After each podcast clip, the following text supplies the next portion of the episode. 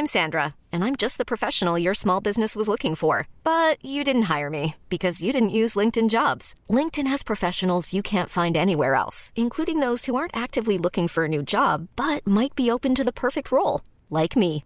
In a given month, over 70% of LinkedIn users don't visit other leading job sites. So if you're not looking on LinkedIn, you'll miss out on great candidates like Sandra. Start hiring professionals like a professional. Post your free job on linkedin.com/achieve today.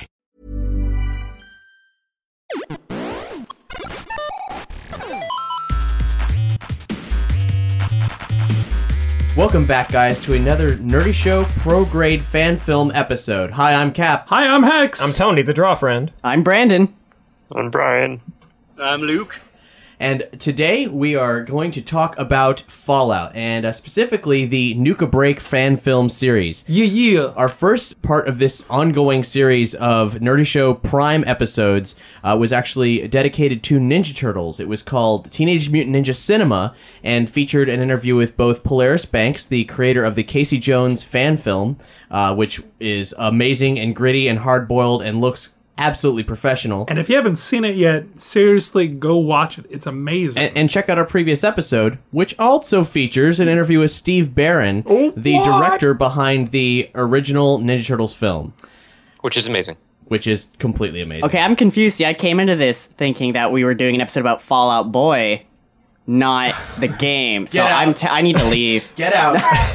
Get the fuck out. We're just I gonna. am. Hold on. I'm really gonna have to change this playlist then. No. They've got like six albums. Brandon can lend them to you. I'll burn them. No, all it is is Fallout Boys. It's that's the problem. This episode's gonna be nothing but Baltimora's Tarzan boy, guys.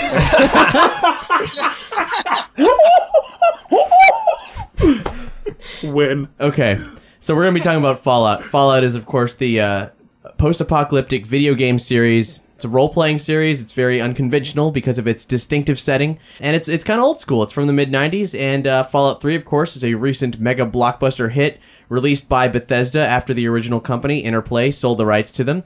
Shortly thereafter, Nuka Break was born into existence, an amazing fan film created by Zach Frinfrock and Wayside Creations, which is uh, intriguing for a number of reasons. One, because it uh, it looks phenomenal. I mean, it's on it's the feature for this pro grade fan film series, and uh, and what we talk about in these series is films made by fans that are truly professional works, and uh, they are not the uh, the sweeted Super Mario Brothers uh, reinterpretations done in your mom's kitchen. Like th- these these are done with. Does, does that happen? I'm certain it A has. lot. Mom, I'm going down the pipe. I was a great Luigi. disposal, Brandon.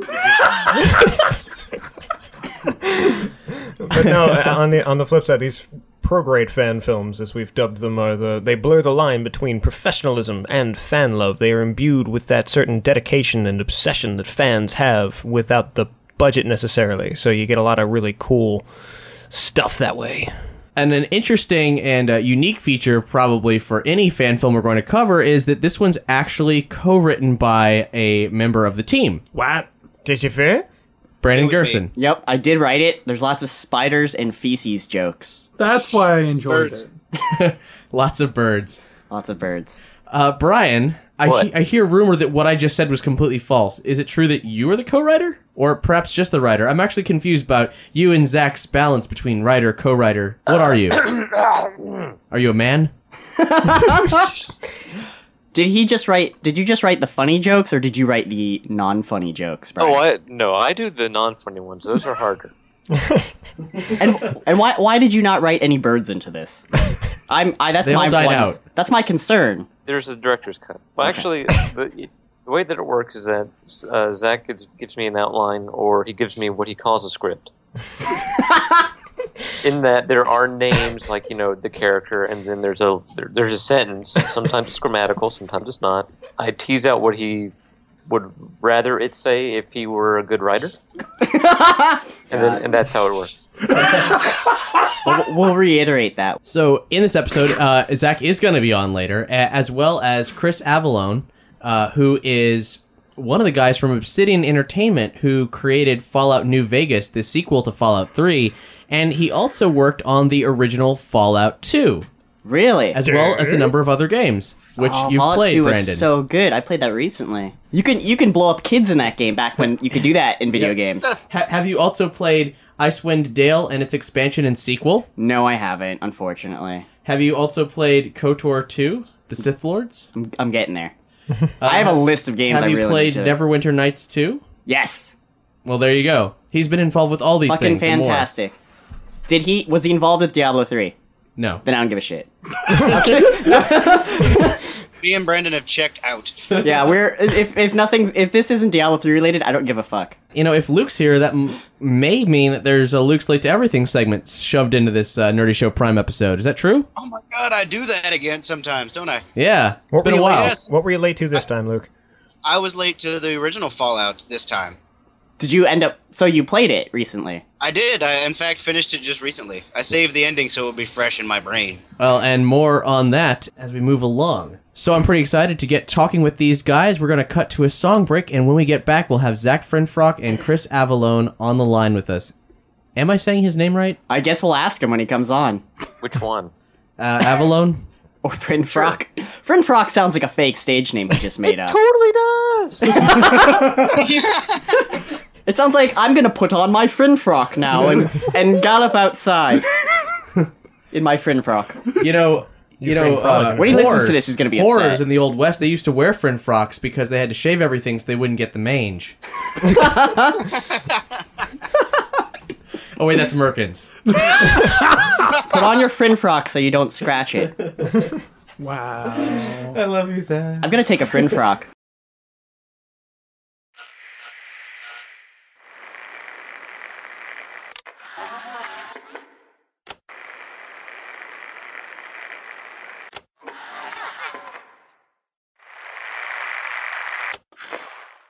Time once again for an important GNR public service announcement.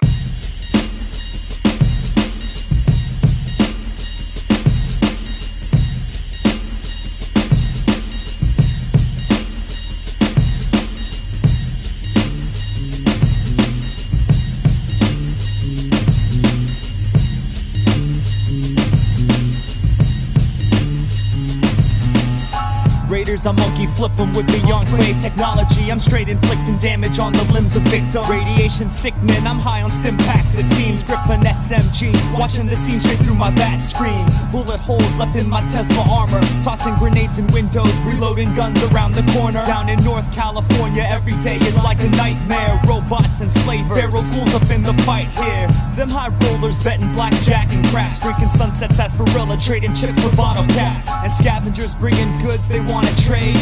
Bringing word from down south about the last Caesar's Legion raid. Them powder gangsters in the desert shooting. Time to start the revolution from my sniper's nest I'm shooting. That's three super mutants walking round the tall grass. Then three headshots. I'm a wasteland assassin. Came across this camp, two brothers were sleeping. I shot them both straight in the head and searched their bodies for the keys. Then I hit the safe and stole all of their wares. That's when I noticed gunshots was coming from a little down the road. So I spun around and saw the scavenger coming hot. Flipped the screen and scoped her knees. Took both legs out with one shot. So then I ran straight up and saw her shaking. Executed in the streets. Now all her money I'm taking. So what you say? It's like the war's all we see done. Got soldiers leaving their sons laid up in Vault 101. And the boy grows up to find his father long gone. So he picks up a gun and takes his long journey on. Check your Pip Boy scream. The 3000 model is manufactured from Las Vegas to Washington, D.C. And we scrap to survive, hacking screens, becoming thieves while watching travelers die. Still poison from the FEV. This doc can fix all of your rough spots, but can't do a damn thing if your head's chopped off and your cough. Needing some rad X, you can't get enough. Picking up some random jobs just to get more of the stuff. Yo, I breathe deep as my body's feeling tested. I sleep when I can, I can wake up well rested. Beyond apocalypse, life is defined. I think of mine when I'm in a fallout state of mind. Fallout state of mind.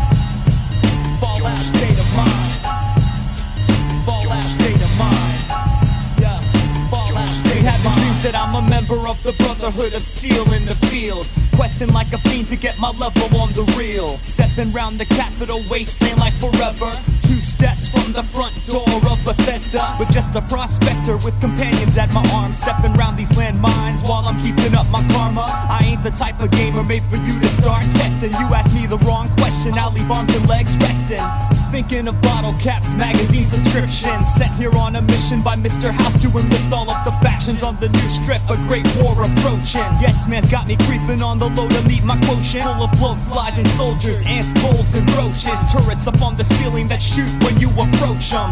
I'm living where the night skies are blue gray. And sentries patrol the edge of the towns always. From boomers to Great Khans, followers of apocalypse. Earning their trust to stop those who took a shot at us. I got so much resting in my inventory. Dropping extra ammo and items to keep going. The Mer Fat Man killing behemoths with a single shot. Hardcore mode got me saving my game a lot.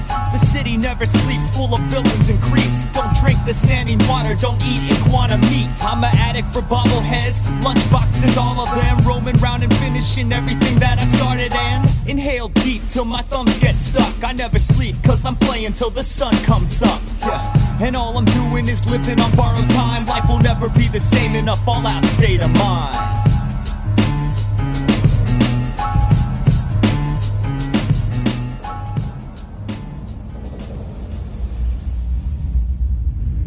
Welcome back. What you just listened to was Fallout State of Mind by Adam Warrock. As you can guess, that song was inspired by the awesome game thing franchise kebabber Fallout. and not Fallout Boy. Not Fallout Boy. No, Just clarify that. You still owe me five bucks over that bet. I know. As promised, with us on the line, we have Zach Finfrock and Chris Avellone. And uh, also lurking in the background, Tybee Diskin, uh, who's one of the stars of Nuka Break, and also, according to your website, the chairman of the board for Wayside Creations. Yes. Is that an honorary title, or do you actually? No, I, I run the meetings.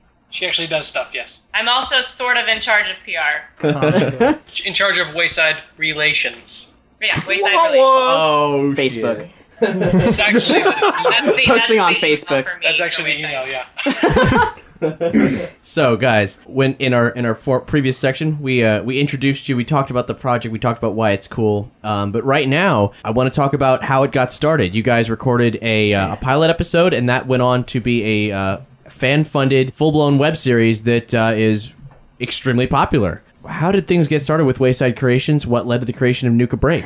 Well, Nuka Break was just, I mean, it was just a passion project, a fan film. I just wanted to really show my love for Fallout, and I can remember talking about fan films with the group that, you know, I lived with and filmmakers, and every time I brought up the idea of a fan film, it was actually shot down pretty quick because, you know, the argument is, well, why don't we just do original content and make our own stuff? And that, I mean, I can't argue with that, that makes sense. But as soon as I thought of doing a Fallout fan film, I honestly, it was weird because everyone's opinion was the exact opposite because either because it's uh, Fallout or because it's post-apocalyptic. So we did the fan film. We spent Which two we days. didn't expect to become a web series. We Oh, just no. thought it would be a standalone project. Yeah, we just did the web series, or we did the the fan film just as a standalone thing, and we ended it with a little like teaser, haha, you know, it could continue from here. but that's just because I love, personally, I love after the credits things,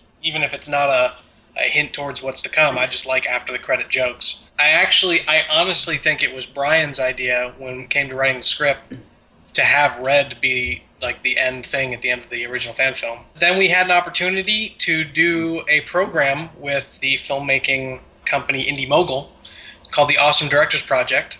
And the whole concept of that is every Monday is a like a tutorial from a specific director based on one on a project that they're working on. I was given the chance to be part of the Awesome Directors Project because I had just recently stopped hosting uh, the show Backyard FX on Indy Mogul. And the project we decided to do to really spearhead and be the flagship for Wayside Creations was a Nuka Break web series. I mean, as much as I love doing Nuka Break and I liked the project and wanted to do a web series, the deciding factor was because of the Awesome Directors Project. Something you mentioned was the uh, the stigma of fan films, and that's something that's one of the key things we talk about in these pro grade fan film episodes. Uh, because you know, fan films have become uh, an online institution, a way for fans to interact with popular franchises. But uh, you know, many of them are uh, really simple. Terrible. Yeah, terrible. Yeah, crap.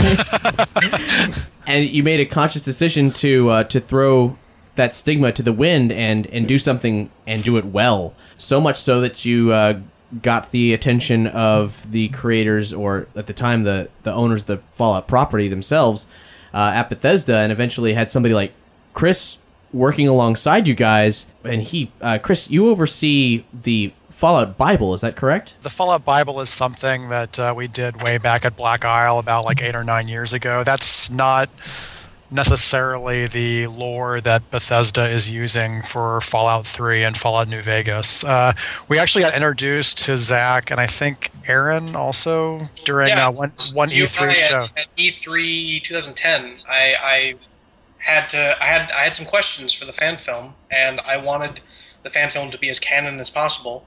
And I'd been following the the Fallout Bible and you know the the vault, of the you know all the stuff online, but I needed to you know have some questions answered because Fallout New Vegas was coming out, and my choices in the story could conflict with what was going to happen in Fallout New Vegas.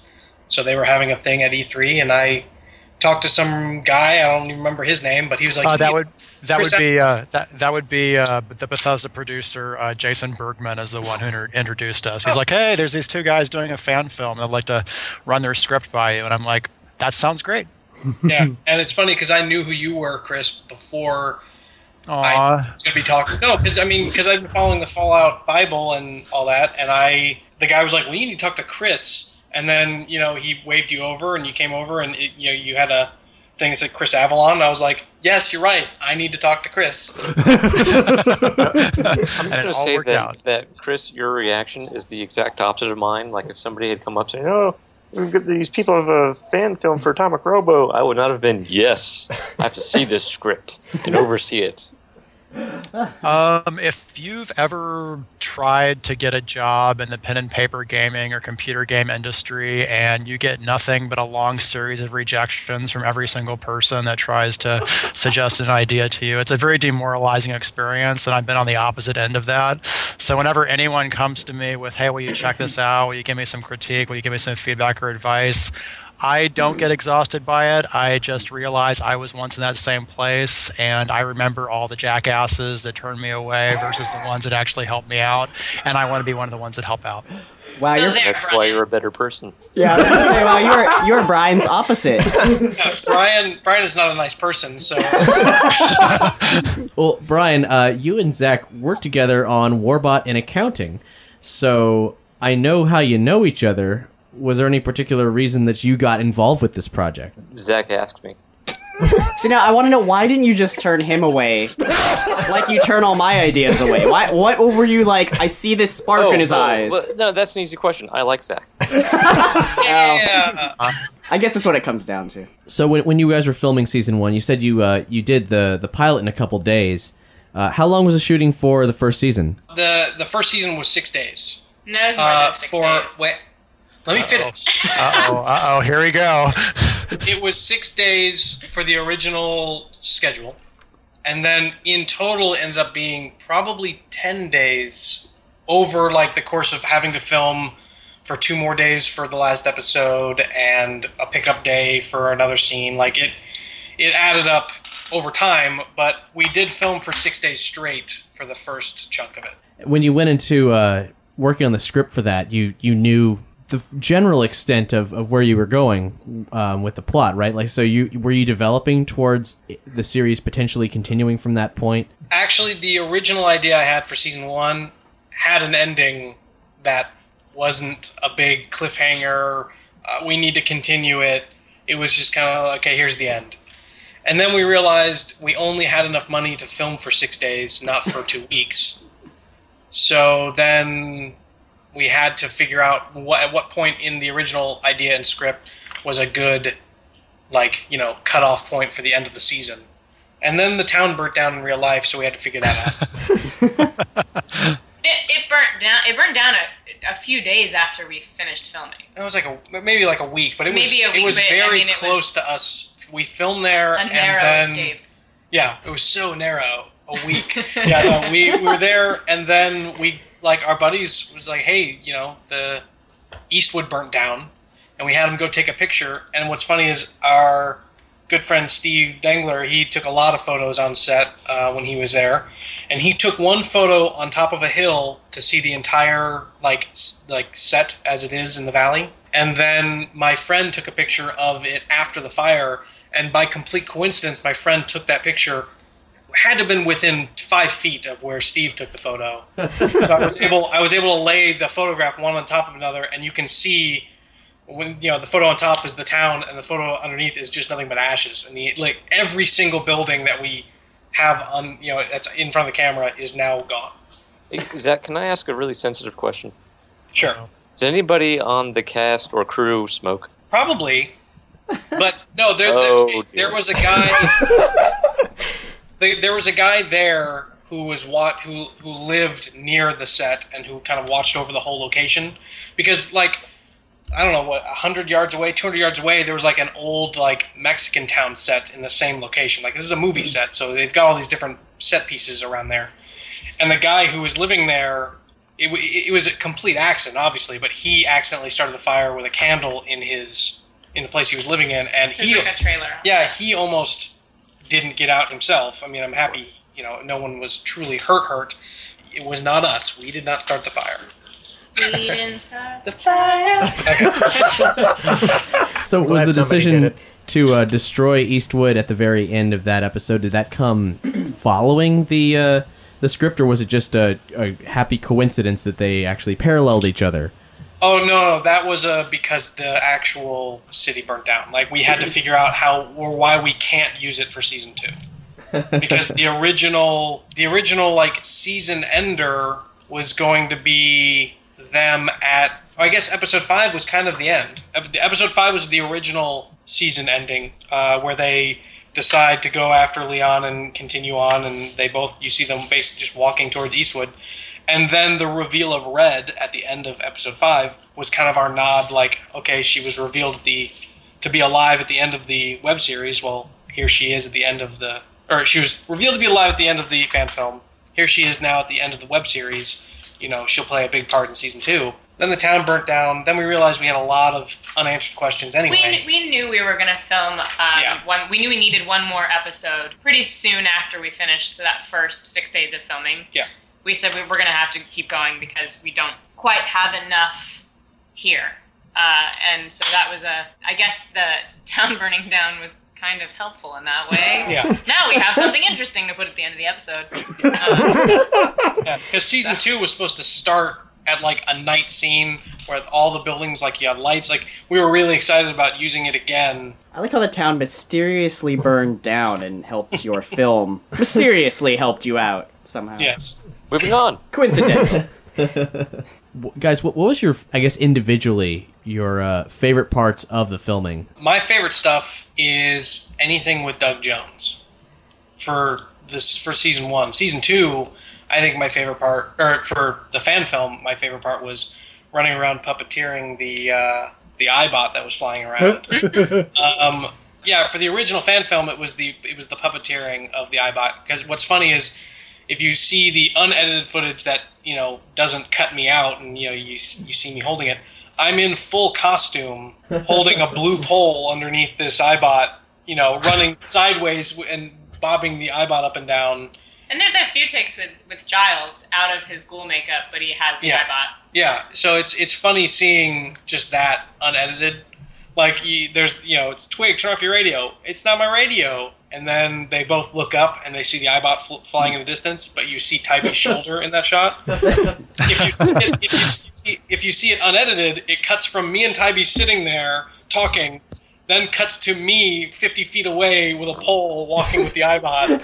That's just funny to me. Um, then for the web series, it's anything with Doug Jones because he was the first real like actor actor. Like I mean, I count everyone, I all my friends as actors, but he's the first that has had you know he's a professional career known around the world. And it was amazing. He is the nicest and creepiest, like because he's so nice, guy in the world. I, I, uh, there's so much love from Doug Jones and for him. It was four, five thirty in the morning. He was the mm. third person on set. It was me and two other people, and then Doug Jones with you know s- Steve Dangler picked him up, and he's hugging everybody. He's cheerful. He's like really excited about it. I mean, I honestly don't know what I did expect, but I did not expect for him to be as amazing as he is. yeah, he's told me that he loves playing Mayor Connors because he doesn't actually have to act. and what's funny is I did not know that that's how he was in real life. We wrote it thinking it would be funny to have a guy be very touchy feely. You can ask Brian. We were talking about it when we were writing it. It's just funny to have the mayor be like have no personal boundaries, but that's just how Doug is. yeah. For, for so me, it works perfect. Yeah. when I watched the ending of season one, the greatest disappointment was thinking that, oh shit, the mayor's been blown up. I'm not going to get to see him do weird shit anymore. Well, he will be back in season two. Doug Yes. will. He'll be. He'll Yes. be. Doug will be in season two. I'm in not. some capacity. Yeah, I, I'm not going to reveal in any way how, because I, you know, I want all of season two to be a surprise. But he will. he- Doug Jones will be back. He loves. He loves us, and he loves our projects, and he. He's a great He's guy. become a friend. yeah. I love his hat. Love his It is an amazing hat. And It I just The hat survives. oh, his hat. That that's our costume designer, Katie Broad. She did an incredible His job with that costume hat. is my favorite. Yeah. His like weird crisscross shoulder pad armor thing Yeah. and the hat. And he's already tall, so to have that hat on him, It's just ridiculous tall, yeah. Chris, what was your capacity working with the crew for season one? Oh, uh, it was non-existent. Really? Uh, the only the only thing I did was look over the script and then uh, give Zach some feedback on it, and that was pretty much about it. I do have a, a favorite scene though. My favorite scene is the one where they're recollecting how they rescued Scar from the Caesar Legion camp, and that had me dying. That was such a perfect moment of seeing Zach and Aaron crying and wailing like children as Timmy's character is hauling them out of the camp with the explosions all around. It was excellent. That was pretty funny. The, the part where I kept laughing was when they added in like the mysterious stranger from the games, Yep. just rescuing him and then disappearing, and I fucking was like, "That's amazing that they put that in there." The music that and was everything. really the only like true. You had to play the game to know why that happened. Yeah, it was amazing. It was I- also, uh, as, as it was emphasized in the original outline, as far as I could tell, the whole reason there's just season one is to make that gag. yes. Yes. Yeah. It was originally supposed to be at the very end of the season, like with the original ending. Yeah, it was. He was. He was going to come in and save the day at the very end. Yeah, I was hoping Like- that but, while like- I was watching it. Yeah, he was going to like kill the big bad guy, and it was going to be like a big like, okay, that that's how like a really like twist ending uh, type thing, but in a really ridiculous way. Zach, we talked with Brian earlier in the intro segment about the writing process. Very polite. we, we have we have Brian's side of, of how Nuka Break is written. Uh, what is it in your eyes? Oh, we don't work together. We work completely separately. Uh, no, what what I do, what okay, here's here here's the process as far as I am considered. Uh, it it was a matter of me coming up with the very basic idea and the outline, and then writing a very short like script with a lot of brackets that say funny things happen here or here's a joke that I want to happen but make it funnier. And then I would give it to Brian, and then he would, you know, take two three days, and then send just send me script, you know, the the scripts as he writes them, and that was it. You know, what's That's really funny is he pretty much said the same thing. Yeah, I'm I'm not going to lie. It is story by Zach, written by Brian. Like that's that's how it is with Nuka Break, at least from se- from the original fan film and most of season one. That's also how I work with Scott on Atomic Robo. If if he has a plot idea or story idea, it's a lot of broad strokes from him with bracket, make it good, make it funny, make it whatever I'm trying to say. I'm the artist. I don't work in words. yeah, I mean the original And it works out. Fallout- the original Fallout uh, fan film script was like twenty five or twenty eight pages long. We had to cut it down to like fifteen pages to film it in two days, and I hated the fact that we had to cut it down because everything Brian came up with was great, and I didn't want to lose any of it. Oh yeah, I remember us Yeah. sitting down and having to kind of. There was a it was a really Weed it long it was a much longer script. It had more characters than the original fan film. Yeah. Oh wow.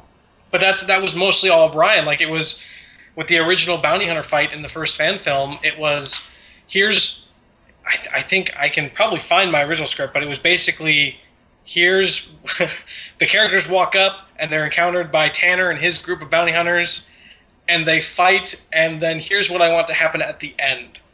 And there's a lot of banter in between. Have go, and then Brian wrote like 11 pages for this one scene, and it was all I loved all of it, but we had to we had to bring it down. So uh, those gags and everything actually haven't been filmed in as part of the se- series or anything. They're just trapped in this lost script. Then We'll put it Uh, on the laser disc. Yeah, the laserdisc. Yeah, there, there was there's a lot of specific jokes that were very specific to that moment that I don't think we can reuse. Hmm. In fact, I want to now now now that you say that, I'm going to go back and reread the original 28 page Oh, script. no. you should uh, release it as a perk for season two. Oh yeah, the original fan film script. Or you can always go back in 20 years and make a director's cut and just new, new digitally edited and remastered. to be all along. Yeah. Zach, we're gonna have your son play you in this, in this digital composite scene. All the guns It's are all, now. no, at this point, it's all just going to Add be in a CG. vaguely Jamaican character with large ears. And that unicorn scene you always wanted. oh yeah, I mean that's right there. That was that was the first scene. We're gonna cut to some music, and when we come back, we're gonna talk about season two as much as we can. What do you got for us, Hex? Well, uh, this uh, new chip tuner named Edward Shallow just recently released a new album called Wordhead Law, and this track Emerald Watches is pretty dang, sna- dang snazzy, and I thought it'd uh, be a nice uh, contribution to this uh, episode. Oh, thank you. Here it is.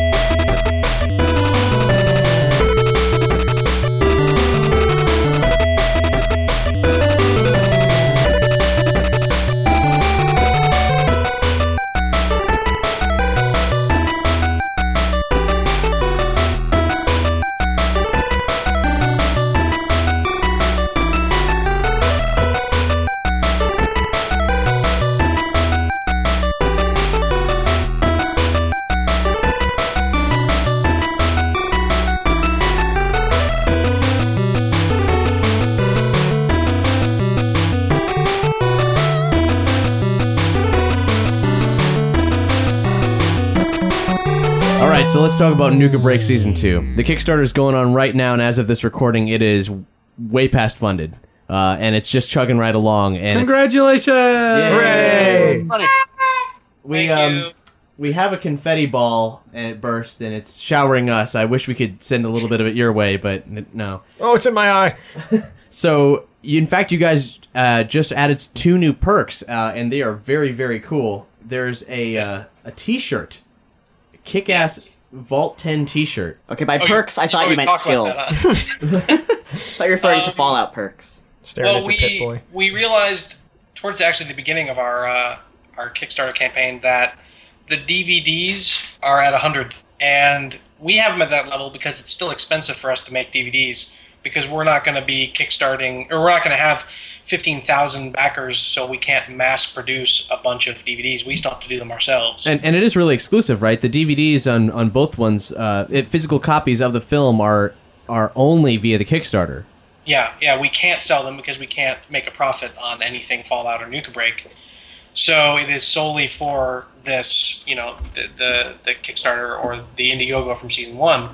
So then we realized we wanted to give a, a nice physical perk to people who can't donate hundred dollars but still want some- you know want a, a decent little thing. So we figured we can do T-shirts for you know a bulk order of T-shirts for uh, fairly cheap, and as long as it's one design and you know limited sizes. So we decided to do a T-shirt for uh, thirty-five. And they're they're very cool. I don't remember what I donated at, but I'm definitely going to double check to make sure that it's at that level. Because they're really sweet. They've got um, just to describe it for the listeners. It's it's a vault looks like a Vault Ten uh, like jumpsuit, and it's got uh, Nuka Cola shoved up in the pockets. Which I don't think there's an actual pocket on the vault suit right there, Right. but we needed to put Nuka Break somewhere on the T-shirt and have it make sense. Well, for Vault 10, I'm sure they would have made the alterations to carry extra stores of food around with them. That makes That's a good point. You're right. You win. Working into the costume Fatty design. hoodies.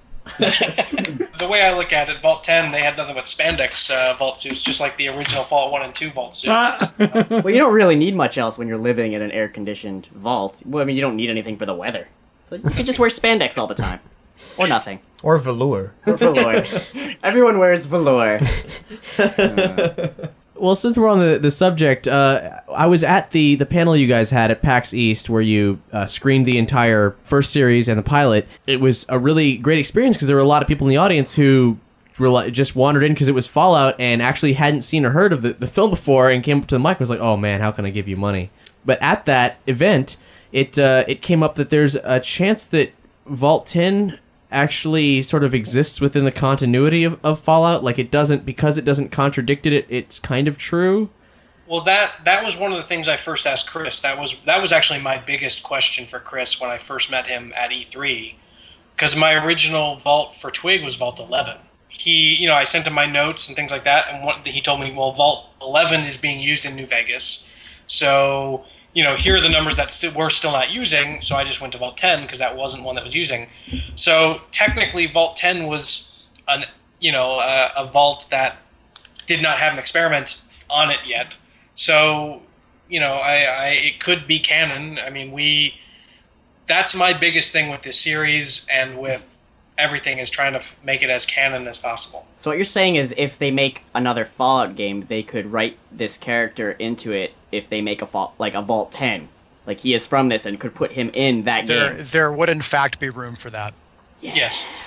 That's pretty cool. Must be a certain gratifying feeling there. An These- erection, These, perhaps. officially unofficial ties you guys have. I, I mean, I we didn't know what the response was going to be from Bethesda when it came to the the fan film, so I wanted to keep it as easy as possible if they did decide to be cool and 501st us into the canon. You guys want to keep everything relatively secret about season two, but uh, which is of course very understandable with this Kickstarter drive and everything. Uh, with it still ongoing, what what can you tell people to get them excited about it? And any listeners that haven't contributed, you know, a little bit of something to the project, like what's what do you have to tempt them? Tell me why I should give you money for season two. Well, luckily, because we are still getting backers and it's getting bigger by the day. Um, this the project gets more rich the more donations we get. So Literally more rich. Not to mention how rich we get. no, no, no, I don't. I mean rich, rich like a chocolate cake, not rich like Like money. Like, Wait, Um, so like the same length of script, the same shooting, but this time everything's lined with hundred dollar bills. right. yeah. Stretch limos to and from set, you know. Exactly. Yeah, I mean, exactly. no, we, we want to in- include more um, effects, uh, bigger and better and faster and stronger. As it were. That's Um, that's one of the big things with season one that people don't get is uh, eleven eleven Media Works, who did all of our visual effects for season one. which is uh, you know spearheaded by Roger Knoll, Yes, who is a, a wonderful, wonderful man. yes, I'm sure he'll listen to this. Hi, Roger. Um, we, anyway, we he came to us and offered his help for free, free of charge. The only, I mean, downside to that is if he got a normal paying gig, he'd have to focus on that instead of our stuff. Which Right. he did. And yeah, I mean, he gets yeah he gets work all the time, so of course he's going to be working on that. And now with season two, we'll be able to sit down and, and go through all the effects and pay him for it. So he'll be able to sit and work on our stuff until it's done, not in his free time. Yay! And he still he still did so much in a limited amount of time. It's ridiculous. But the reason it, it just now that we can now that we're raising more money, like Tybee said, we get to do more and focus 100% into it instead of 50% because we also have to pay our bills otherwise. Um, I also think something that's going to be exciting about season two is we'll get to learn more of the backstories of all the characters rather than just Twig. Yes. Um, You say with a certain amount of bitterness. No, no, no, no. Um, I mean a little, but but yeah, no. Ben, uh, the ranger. We get to find out a little bit about him. Um, we might get to find out. We find out more about Raz, Yes. who's played by Steve Dangler. Um, You're, there's going to be a There'll lot be more character more like depth. depth in season 2. Nice. because uh, and I'm not saying it was a, a, a, a problem, but one of the reasons why the original season was kind of lacking in that was because of our limited pre-production time we had because of the awesome directors project for season one. Right. We had to make a deadline of releasing the first episode at a certain day but now with season two since it's on our own we get to really sit back and make sure things are done 100% the way we want it. And what was the uh, in total for season one's kickstarter? 28000 287 I think. Do you, do you know what you're at now for the new season? Right now we're at uh, love ninety this. six thousand five hundred and forty. Just a little bit. Holy more. shit! Are you serious? Yeah. God damn it, you guys! Years. Oh my god! Wow. We're still we're still twenty four thousand away from you being involved officially. We'll make it, Well, I have to. Wow. That's pretty incredible. and we still well we hit we hit our original goal in nineteen days. Our sixty thousand. Okay, now you're now you're just bragging. now, you're, now you're totally bragging. the good thing about about us being independent is we still get excited. There's Yes. no there's no like, well, we knew we were gonna we still get excited and jump up and down and do stupid dances when we make goals. Yes. Um, because we we are not backed by anybody really but fans. Even Steve was a fan. So we still get excited and have, you know, celebration beers and throw little parties for ourselves because we still can't believe it Yeah. I we feel so lucky to be able to be part of PAX, like to go and be on a panel. I'm like, people want to ask me questions. I don't even know what that means. it's so weird. So we we still get excited. There's definitely not. I don't know. I don't think the ego has really built at all. We we still get no, really the excited. the ego will have built when uh, we're making our third feature film with Lionsgate or Universal, and they've you know that's because it's just part of the contract. You know, we have to. do it. Do not. You should so not it's get kind of an like ego. a. We're It's on, like a. we're on movie seven of Oh. our seven. Yeah, so it's like, oh well, I knew I was going to get this con- or this movie deal because well, it's our third contract and our or third movie in our contract. So blah blah blah. you know, No, we still we still get totally stoked about stuff. If you gain an ego, you will become like Brian. I just want to stress that. Evil. And then exactly children come to me and ask me to read their scripts, and I will say, "No, child." I'm better than you. You're worthless. Get away from me! I need not your pits. So I, I have to ask uh, real quick because I, I've been wanting to ask this all day, but really just for the past hour. All of season one, you talk about having limited pre-production time, limited time in general, and you talked about who created the visual effects. But how in God's name did you create all of the outfits and the props and like the combustion sword? I forget the name of it. Like, like, did you guys have a separate company? No, actually, the shish we kebab, worked- yeah. We just worked with a visual effects artist. The Sorry. shish kebab is literally right next to me, by the way. Yes, Oh a- my And it works. That wasn't effects fake artist by fire. Name Fuck uh, yeah. Ralis Kahn. He contacted me because of my work on Backyard FX, but then I came to him and I said, "Hey, we're doing a web series for Fallout," and we worked with Ralis Kahn, and he, just like Roger Knoll of Eleven Eleven Media Works, Ralis offered his work for just cost of supplies. He didn't actually get paid either. It was a lot of supplies. Oh, I mean, it's he overall with all the props and makeup effects and costumes and everything. We probably had eighty thousand to hundred thousand dollars worth of props and special effects done by this guy for the cost of supplies, which came up to maybe three grand. Jesus. Jeez. Yeah, Because they looked, some of those props were very impressive. I was like, how the hell did you guys have time to do this? And now I found Well, out. we had we had two months of pre-production, which seems like a lot of time. Yeah, it's not. But when but when no one's getting paid and people are only doing it for you know to help out in pre-production, that I mean collectively we probably had over the two months we probably only had three weeks in total of pre-production, and for a project this big that even then had thirty thousand dollars was still not enough time. Let me ask this: with this uh, this perk that you mentioned, which i i involved like it's not a perk. This uh, the next the next tier of funding is uh, the goal is to get Chris on uh, in an official capacity. But Chris what? and Tim Cain. Yeah, yeah, both of those guys, uh, and not not only consulting kind of way, but also as uh, actually bit parts in the film. But what will their actual presence, official presence on the projects entail? First off, Tim Cain will undoubtedly tell wonderful stories about Fallout and about game development in general, and they will last many hours, and you'll be entranced. And at the end of the hour, you'll wake up and go, "Wow, what just happened?" And Tim will be just like, "You know what? I told you a beautiful story," and that will be part of Tim's involvement. Um, no, I That mean, sounds awesome. it- yeah, I'm, I'm down for that. It's, it's pretty great. We don't need to raise 120,000 for that. Let's just do that this week. I mean, what have you been- yeah, just just film Tim talking. It's wonderful. no, uh, their involvement will be right at the very beginning with writing because we are still working on, on the scripts, making sure they're perfect. And uh, I mean, Brian hasn't even had a chance to put his funny onto it yet. So Thank we're God. still we're still working First along. they perfect the script, then I come in and make it all goofy. yes, Brian sprinkles his his funny dust all over it. That's not dust. Um, Uh, let's not call it that. what we're going to do is when we have a, a really solid, you know, five page outline, because Tybee and I are actually writing season two. Whereas before it was just me and Brian, now it's Tybee and me and Brian. And then what we'll do is we'll get a really, we're going to finish a really nice, solid five page outline of the entire first season.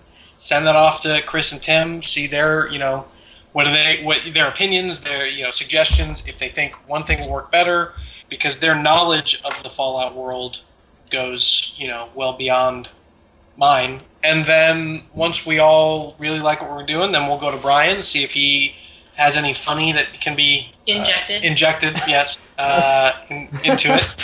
Uh, and then, yeah, it comes down to the scripts, I mean, we're, we're, we're going to finish the scripts, and it'll kind of be in that same process because I like to have the major story points across before Brian makes it funnier. I'm not saying it's a bad thing. Like, that's just how it's worked out well. I, would, I prefer that also because it's a lot easier to fit into my work schedule, and I will have a tendency where if I have any kind of idea that I even I just think might be funny, whether or not it actually is, I will just fucking go for it. Yeah. And that could be like really bad for what you know Zach and, and the crew Oh, are actually capable of doing and what they plan to do. yeah. So the more structure there is, the better it is on, on my end. Yeah, there have been times when you, Brian, you've asked me, like, Yeah. well, what would happen if, or where would Twig go, or what? So Brian's like, what if we burned Eastwood down? Yeah. We're like, no, no. I was like, yes, yes. One phone call later, and it was done. You're responsible Yes. for burning. Brian Brian, actually maybe burnt you down. burned it down. Hey, I gotta go. Brian, later later tonight, can you inject some of your funny inside of me as well? Oh. Whoa. anyway, um, Just And then after after you know once we get to the uh, you know filming part, Tim and Chris, I mean they're both welcome to hang out the entire time we film. And I know Chris, you've mentioned in the past that you wanted to just hang out and you know be involved. But now we're actually going to write characters for them. Not sure yet who these characters will be, if they'll be reoccurring or a single episode type thing. Reoccurring. No, recurring. Recurring? Yes. Is it recurring or reoccurring? It's recurring. There's no O. What is it occurring re? Like is it occurring again? Is it re? I'm not gonna. I'll just go with what she said. and it's funny because in, in the stretch goal announcement, we announced that we announced that you know jokingly, if if you know some a lot of it will end up on the cutting room floor. And uh, I have to be honest with you, Chris. And if Tim was here, I'd say the same thing. If you guys are horrible actors, we're gonna have to come around you. I, I, I would understand That's that. what we do for Zach, though. Yes. So we're not. It's nothing new for us. Chris, I want to take some time right now to talk about yourself and uh, your really kick-ass career in gaming. Earlier in the episode, we read off some of uh, some of what we perceive to be uh, your greatest hits from the, the catalog of things you've done listed on Wikipedia. And uh, Oh, sweet Jesus. It's pretty great, I must say. Yeah, yeah. Uh, Fallout 2, Icewind Dale, uh, KOTOR 2, Neverwinter Nights 2. I mean, that's that's really, uh, I mean, incredible for Zach to have somebody who's not just worked on Fallout New Vegas, but in fact Fallout 2. And also, uh, I was surprised to see Van Buren, which is the uh, the working like secret Blue Harvesty kind of title for Fallout 3, before it uh, was sold to uh, Bethesda. Have you ever been involved with a terrible game? Because all of your games are phenomenal. I, I picked the good ones out of the list. Oh, okay. I see what you did there. You didn't tell me that. Well, yeah. So yeah, Li- LinkedIn doesn't include all the titles. I don't believe. I worked on this really terrible D and D game called, called Descent to Undermountain, and man, was that just a, a nightmare project. And that was like the first thing I worked on in game development. I'm like, Jesus Christ, it's like gonna be like this forever. And then it just got better. We need to get that.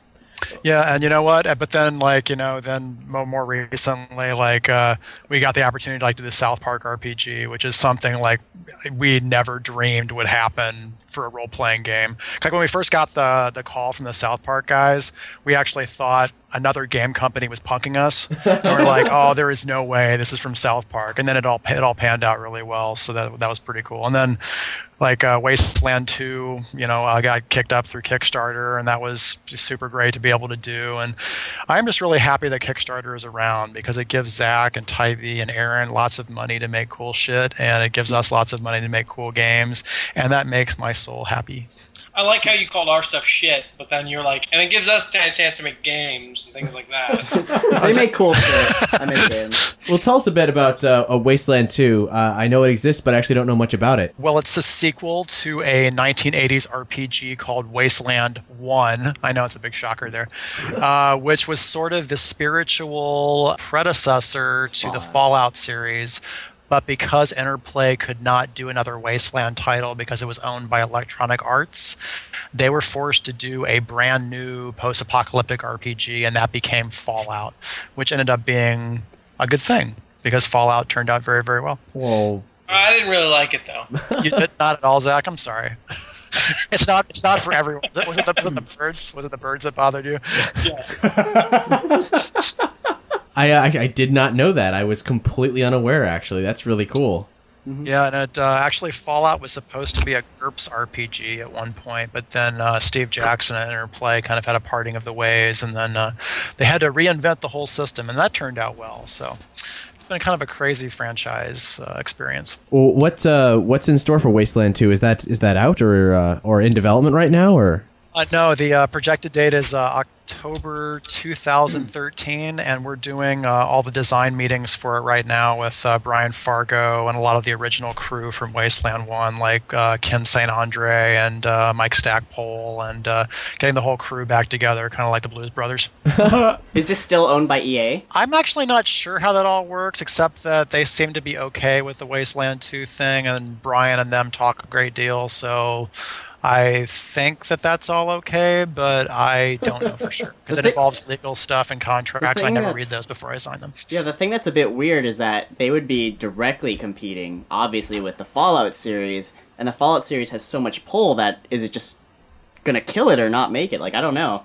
I mean, it's just Uh, well, I think that they're, they they have some similarities, but basically they're, they're two different types of games. And then Hmm. again, you have to recognize that it's it's technically two different publishers. So, you know, if, if Bethesda was doing a Wasteland game, uh, then they would be competing with themselves. But another publisher might, you know, want to get back in the post-apocalyptic action. So Wasteland Wasteland serves that purpose. Taking it back all the way to 98 or before that, probably, um, what was your role with Fallout 2? Uh, I got to do level design for a location called New Reno, and then do some work for Vault City, and a location called the Raiders, and a lot of the special encounters for Fallout 2. And we went a little bit too far with some of the jokes and humor for Fallout 2. You but, say you uh, went too far. I, I don't think you went far Uh, enough. I remember. Uh, uh, you know what? And there's fans that say that, and I I am truly surprised to hear that even to this day. that is that's actually one of the main things I miss from the newer games is that there isn't a random like Doctor Who police box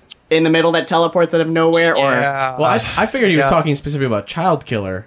But Yeah, there's no there's no murdering of children. That's not allowed anymore. I, you're- that was really a shame, but oh well.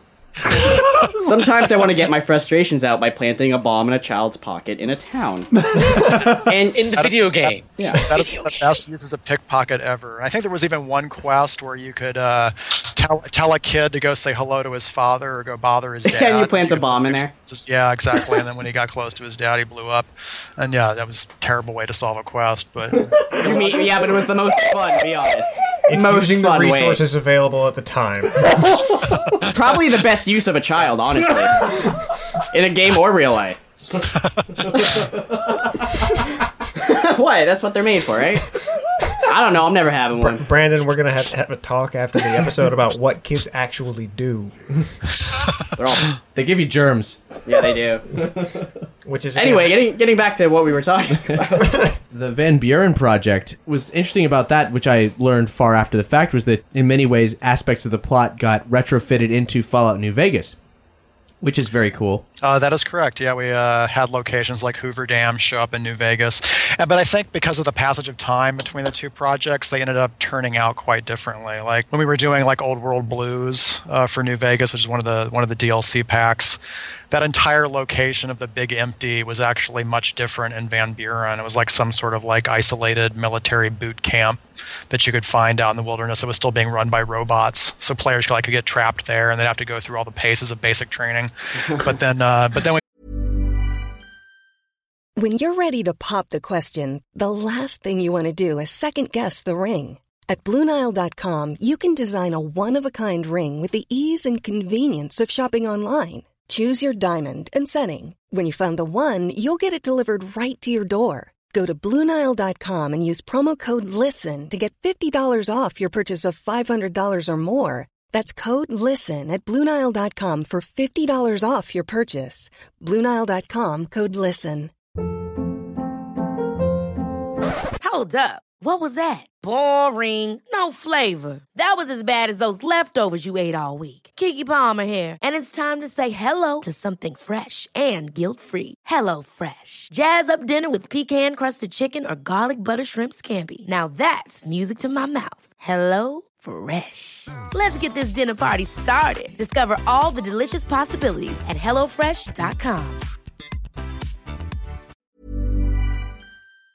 so when we, we got, got around to old world blues we're like well we can make it kind of sciency and kind of fun and maybe use too much humor although we're not sure how people will like that and then it, it came out and then everyone liked it a lot because i think people like to laugh What was it like having the Van Buren project like dissipate completely and then getting to re-examine it and reinterpret it and bring it to life again in New Vegas? well having it canceled was a soul crushing experience but it was a it was a fun two stage process because we were doing Baldur's Gate 3 initially and then that got canceled and so we watched like a year and a half of development work get flushed which you know makes everyone feel great. But once Baldur's Gate 3 got canceled at Interplay I realized that Van Buren would most likely never see the light of day. So when Feargus quit, who was our uh, head of the division at the time, I, I left soon after. And then several months after that, Executive Row at Interplay ended up canceling Van Buren because I think it wasn't console enough or, you know, didn't, you know, target their demographic or whatever. But anyway, when Bethesda showed up and said, "Hey, by the way, would you guys be interested in doing the next installment for Fallout after Fallout 3?" We were like, "Yes, we would. That would be fantastic." And then New Vegas was born. to be fair, I, I shared a similar soul crushing experience because once my parents were going to take me to get ice cream and then they canceled on me, and I have not since recovered. And to this day, I, I don't really want to say anything more about it. It's, I it's soul crushing. I- it is, That and I- ice cream could have been so delicious. I'll never know. I'm gonna die before I have I mean, it. Chris, you were working on Van Buren before like it was canceled, right? Yes, I had been working on it for about three and a half years. Yeah. See, that's like you weren't getting ready to eat ice cream for three years at oh, least. Oh, you don't know me. I was. I'm pretty sure their whole lives are getting ready to eat ice cream. So. They said you get good grades every year in, in middle school, and we will take you to get ice cream. And I got good grades every single year. And then that is true. And then they both got killed in an accident and couldn't get ice cream. They canceled on me. I mean, how dare they? Should see his journal entries from around that time. They're very dark. I mean, like, I could get you some ice cream. Just just mail it to us. I'll eat it. Damn you, parents! How dare they? I want some ice cream. All right, well let's let's uh, get some ice cream and cut to a song. What do you got for us, Hex? I'm kind of urged. So what I have is a lo- local musician that I got to see at the uh, Skill Focus Burlesque birthday show, Hell on Heels, as she's called. Uh, she did some amazing covers. Among them were uh, the Portal. Uh, this was a triumph, and uh, and Protoman still alive? still alive, and uh, and Protomen light up the night. She also covered "I Don't Want to Set the World on Fire." Beautiful singing voice and a ukulele, and this is from her YouTube video where she performs the song.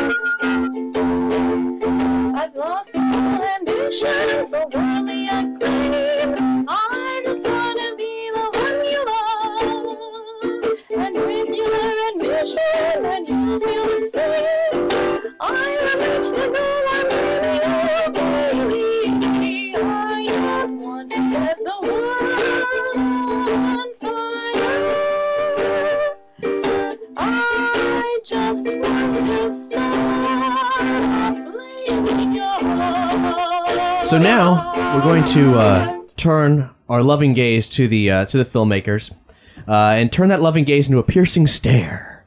And we're going to talk about this uh, pro grade fan film thing that they're doing. We're going to talk about the craft a bit, and and really uh, what should inspire people and future generations to create fan films. Why it's okay. Why to get over the stigma. Well, I don't look at what we're doing as pro grade fan films. That's just how we make films. We, I mean, we put everything we can into it to do the best job possible. We just happen to, you know, be a collection of very talented people who can pull off your qualification of pro grade And modest. Uh, but when no, when it comes to fan films, my like I said, in my opinion, if there's if you've got source material, if you're basing it off of something you love, then you know sticking to that source material as close as possible to me is what makes a fan film good or bad. It might look amazing, but if if it's taking liberties with the source material and kind of doing their own thing, then I don't feel like they're true fans of the series Hmm. or whatever it is they're making a fan film of. A lot of people are looking at fan films these days as a way to get uh, your foot in the door because they have a built-in audience. And if you're just, uh, no matter how talented you are, ch- typically if you're just Joe Blow filmmaker trying to make your way in the world, maybe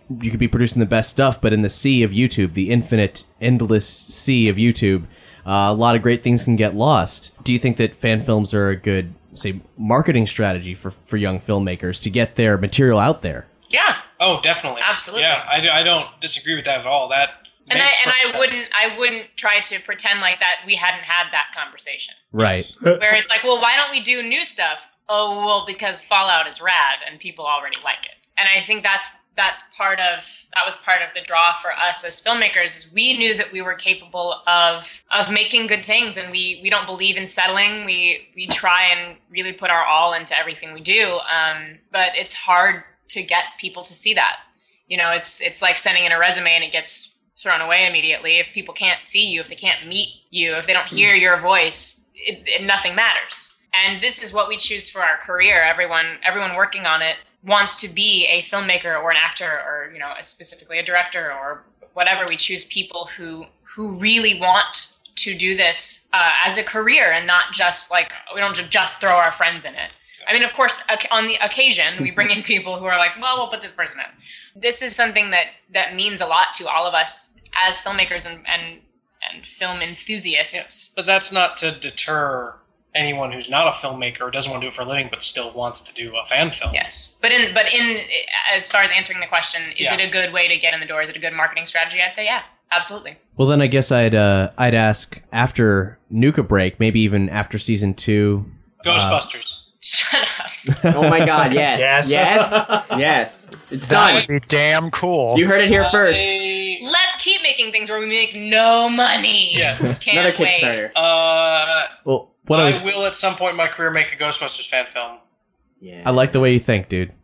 Well, Ghostbusters is my favorite movie. Bottom line, that's that is my favorite movie, and I have this whole idea that I'm not going to share on the internet for my. You didn't even fan let him ask the question he was I going to ask. I hope that was the question you were going to ask. It- I it- apologize. It, for, wasn't, but proceed.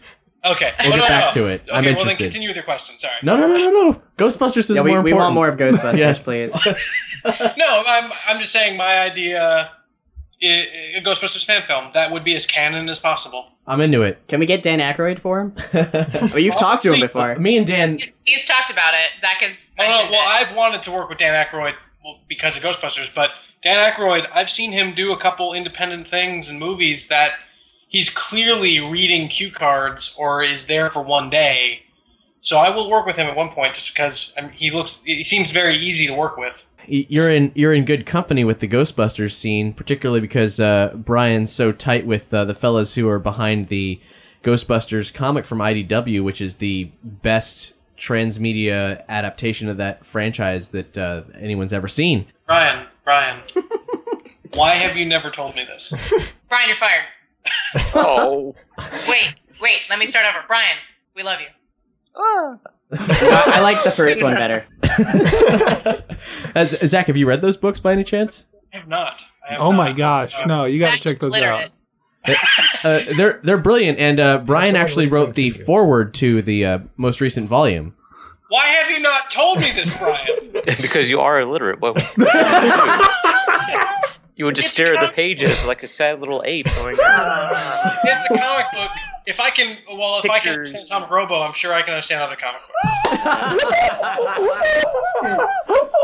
A- anyway, Uh, yes. yes, Okay. Well, what was your what was your original question? I, I Or- apologize for. Or- original question, uh, if if it's answerable, is uh, what's that what's that dream project you've been waiting to do that's not a franchise that you're just you know amping up for? well, Emerson Wild is a. Is that the uh, Monster Hunter thing? Why aren't we doing that right now? What What was that, Brian? Why aren't we doing that right now? Because we still wouldn't be able to make enough money to do it independently.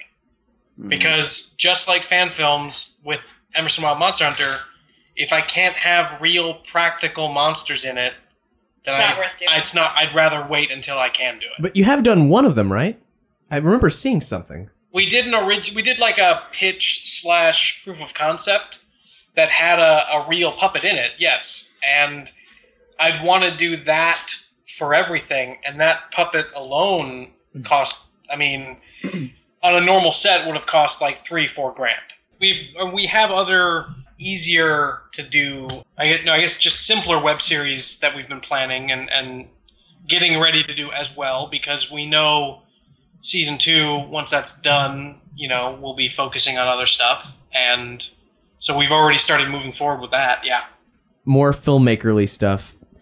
Say there's a, a young aspiring would be filmmaker listening to this, and I'm talking about like no formal training, just a lot of piss and vinegar and a fire in his belly or, or her belly. well then they should go to the hospital That's a good 1st don't, step. don't worry about listening to a podcast go to the hospital And then after the chlamydia settles, what should they do? like uh, uh, what do you feel in, in this in this increasingly more independently oriented film market a young aspiring filmmaker should do and not even from a fan film perspective just to get themselves off the ground what's a good starting point Watch a lot of movies and make a lot of films. yeah surround yourself by people who you love working with just make as much as you can I was actually just talking to Amanda, who's sitting next to me, about um, the idea of always being the student. Um, I think a lot of people, especially, and of course, this is you know steps further when people have moved to LA, and there's this sense of like, let me see what I can teach everybody around me about what I know how to do, rather than approaching every project as a student and really like learning from everyone around you. There's a saying in theater that's that if you are cast to play the king, you don't play the king, everyone around you plays the king or plays that you're the king. You don't actually have to do anything. Everyone else will make you look like the king. Um, so, uh, so that's when and when people are like overacting, you know, they have this booming voice and they do this weird thing, and you're like, why are you doing that? If you were really the king, you wouldn't have to do that. Yeah. Um, so I try to, I, I would say that kind of trickles into other projects as well, being the student and really learning from everybody around you, everything you can, be a sponge. Yeah, and just make keep making films. Start small, get bigger, and and don't settle. Yeah, and and don't make your dream project the first project you want to do, because it's going to suck, and it, no one's going to like it, including you. And then where do you go from there? Yeah, I mean, make things, and obviously you want to like everything you make, but don't make the first big project you want to do a huge undertaking. You know, start small, start simple, start right for what you have and what you have available, and go from there. See, that's, that's good advice because I was I was going to say that the first thing that you should never do is just pack up and go to LA ever because I've seen many people do that and it always ends in failure. I think That's of what it. Did. Yeah. exactly what That's actually I knew I knew the the guys that I am currently partnered with and working with, at, you know, as a business. I knew those guys for four months before I moved out here. And I specifically told you it was a stupid idea and you shouldn't do it. I remember that. No, I yeah, no, I wouldn't. And say, I remember your response was, "Shut up, Brian. I'm doing it." I wouldn't say that it's the worst thing to do. Just not the smartest. It it's okay if I didn't know if I wasn't moving with people I knew and I just moved out here on my own. Yes, that would be a terrible decision. It, it honestly it, it goes back to surrounding yourself with people who you love working with and who also want to do that because that's actually how I met everybody. I wanted to do short films in Florida, so then I met the group who made short films in Florida. Then they said, "Hey, we're moving to LA," and I said, "When are we leaving?" We're based out of Florida. I see a lot of people uh, come and go through Orlando specifically. It's a very transient place, or at least it can be most of the time. Something I, I I wonder is: is it really is L.A. really truly a necessity for the for the film business? I know there's a lot of resources there. Is it just that much harder to make decent films elsewhere that L.A. is worth the risk? Um, That's kind of hard to answer. I Yeah. think it depends on on what kind of support system you have for one thing, what kind of filmmaker you are, Yeah, I mean, and and as far as Florida goes, I don't I don't feel like it compares. Um, I mean, there's some people who who make decent money doing some film work, but they're from what I hear, this is just in my experience, things I've heard from people who still live there is that they're not really achieving their dreams there. They're not really moving forward.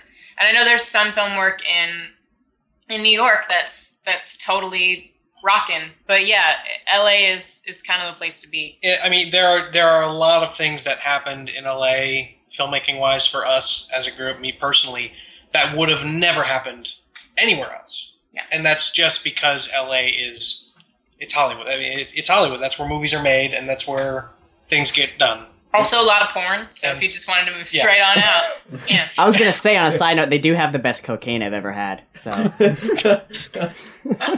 Edit. I've never had cocaine. If we let if we left child killing in there, I don't think cocaine's gonna ruin his image. No, too LA has the best child killing too. I don't Yeah, know. that's Orlando's coming You're up. just like I'm filming a movie, and they're like, "Oh, okay." See, it's makeup. No, you know what's funny in LA? You you can get away with a lot because it's LA and people are like, "Oh, they're probably just filming a movie." But you can't use "I'm filming a movie" as an excuse either, because then people will be like, "Great, well, where are your hermits? Did you pay these people? Where's your insurance?" Right. So Where's your pants? the usual. not easy to use that excuse. I actually recently worked on a short with um, Eric Beck and Justin Johnson, the Indie Machines, uh, where I am painted like Iron Man. And I came home to my apartment building to a courtyard full of children and could not hide my face from them. I was like having to hide going up the stairs. And they were like, Why do you look like Iron Man? You're a movie star? When you say painted like Iron Man, I'm kind of confused. Like, do you mean completely naked and then painted as Iron Man? Ish. No, I have. It, it's. No. If you look on YouTube, it's under Avengers Girls. I have like I had airbrush Iron Man like paint on my face, and then they did digital. The rest of my skin is digital, Cool. but I still have my shirt on.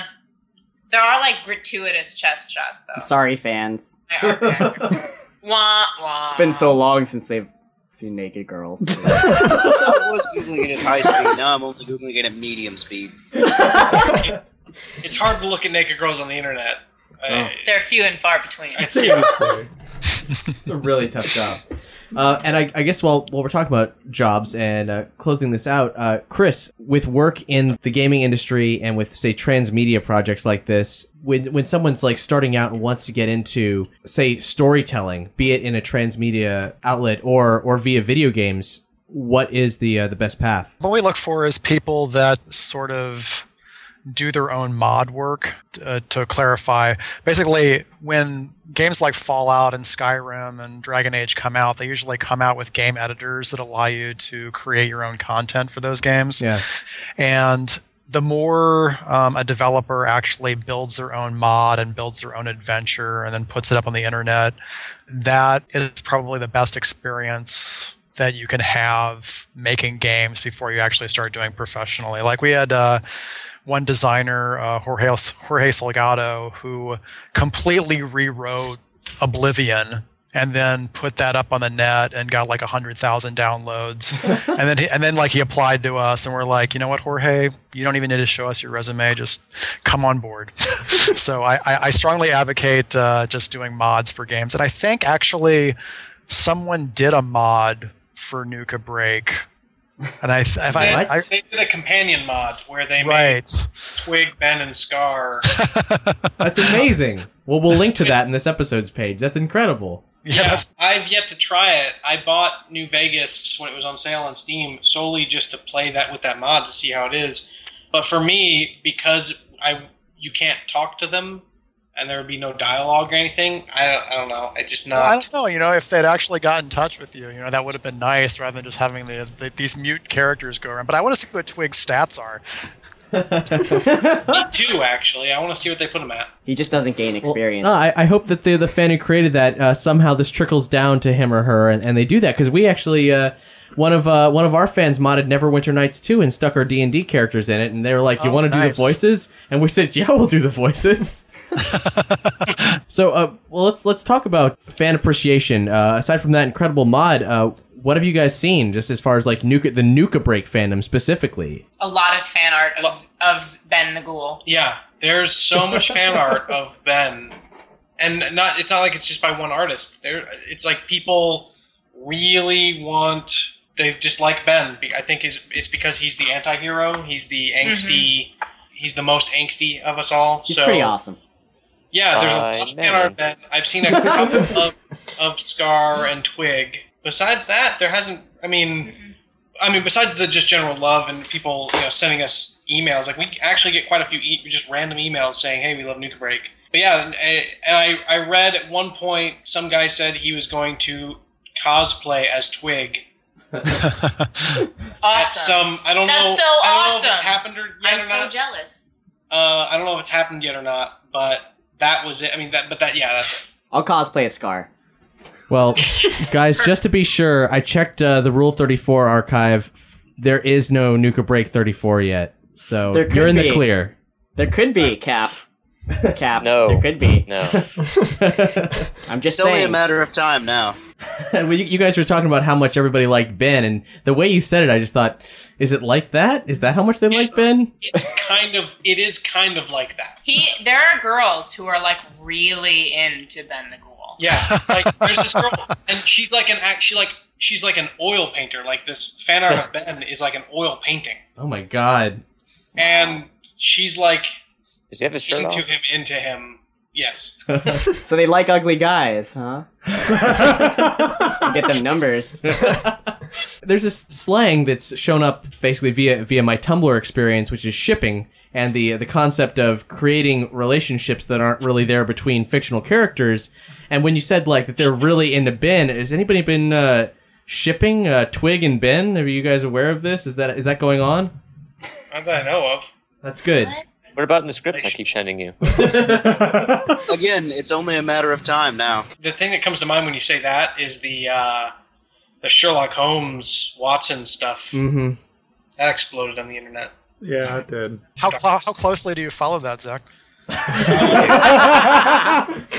Very close. Respect. Ryan, did you write the by Mennen joke? Yes. Thank what do you. What do you remember you fr- for bu- that. from before the bomb? By Mennen. I think it's some sort of ham. Is it from a religion? I don't know. It was great. And then they use it as like, Oh man, Yeah. five minute. I fucking I- love that joke. It's funny. We I, I did a talk at a local university, and these were with kids who were like 18, 19 years old, and so we're doing it. We were also doing a screening of. I think then it was just the first two episodes had been released, and we get to the bye man, and and none of them get it because they had never seen the commercial. Oh my god. Yeah, it, I, Because they're children.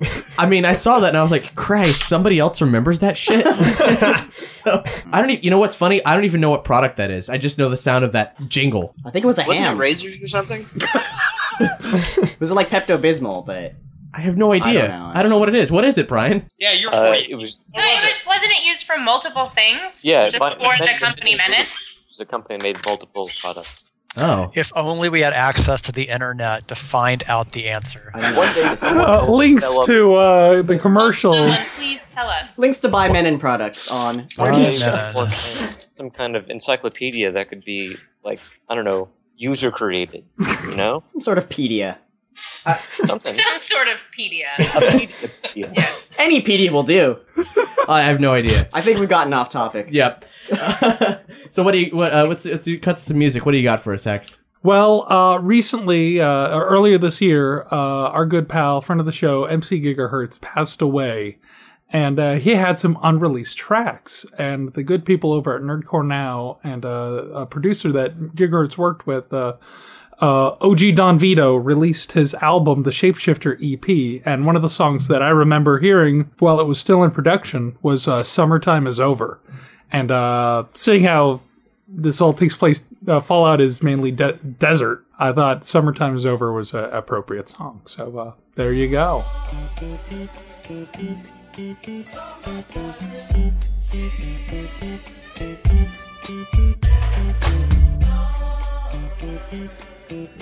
Out of towners don't know what about the best. I remember summertime back in the day. Cheney Stadium, catch a baseball game. Watching the Tigers in the Rainiers. Now it's all about the Gold Club and free beers. But back then it was something else. How summertime hit you in the way you felt. Watching fireworks on the front lawn. Late night, kick the can, let's get it on.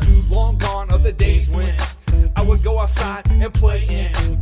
Run through sprinklers, getting water gun fights, and camp out in the backyard at night.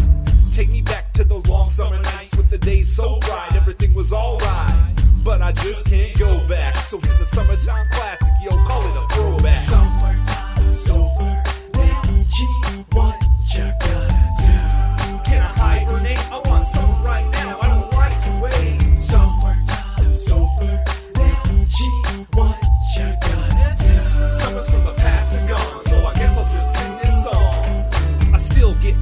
the summertime comes, cause there ain't nothing quite like the summertime fun. Y'all know what the summertime does when the sun comes out, get the summertime buzz. I got a fever, some say a cancer. The only cure is the face amber. On the waterfront, seeing the sights. Fun in the sun, there's a party tonight. Ain't no party like a summertime party, cause a summertime party make you wanna move your body. Quick look, check the booty on the hottie, cause she wear the short shorts, make you feel a little naughty. But the party gotta end sometime, short and sweet like the summertime. But I just don't know what I'll do with myself when the summertime goes. Summertime's over, now what you gonna do? Stay inside all day till the summer comes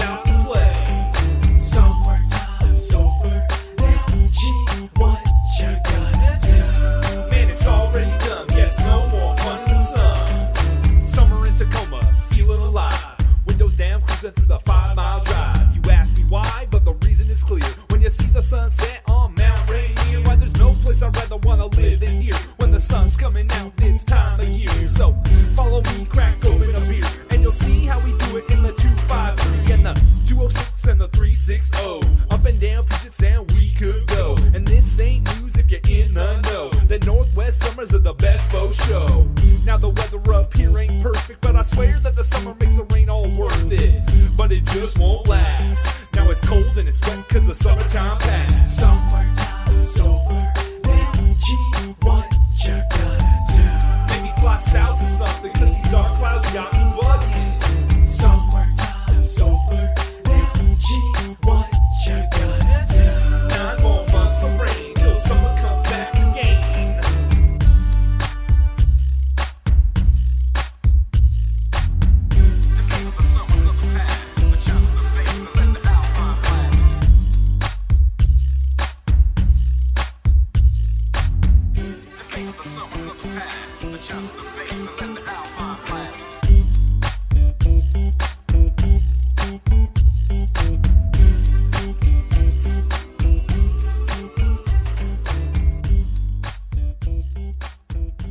And we are back.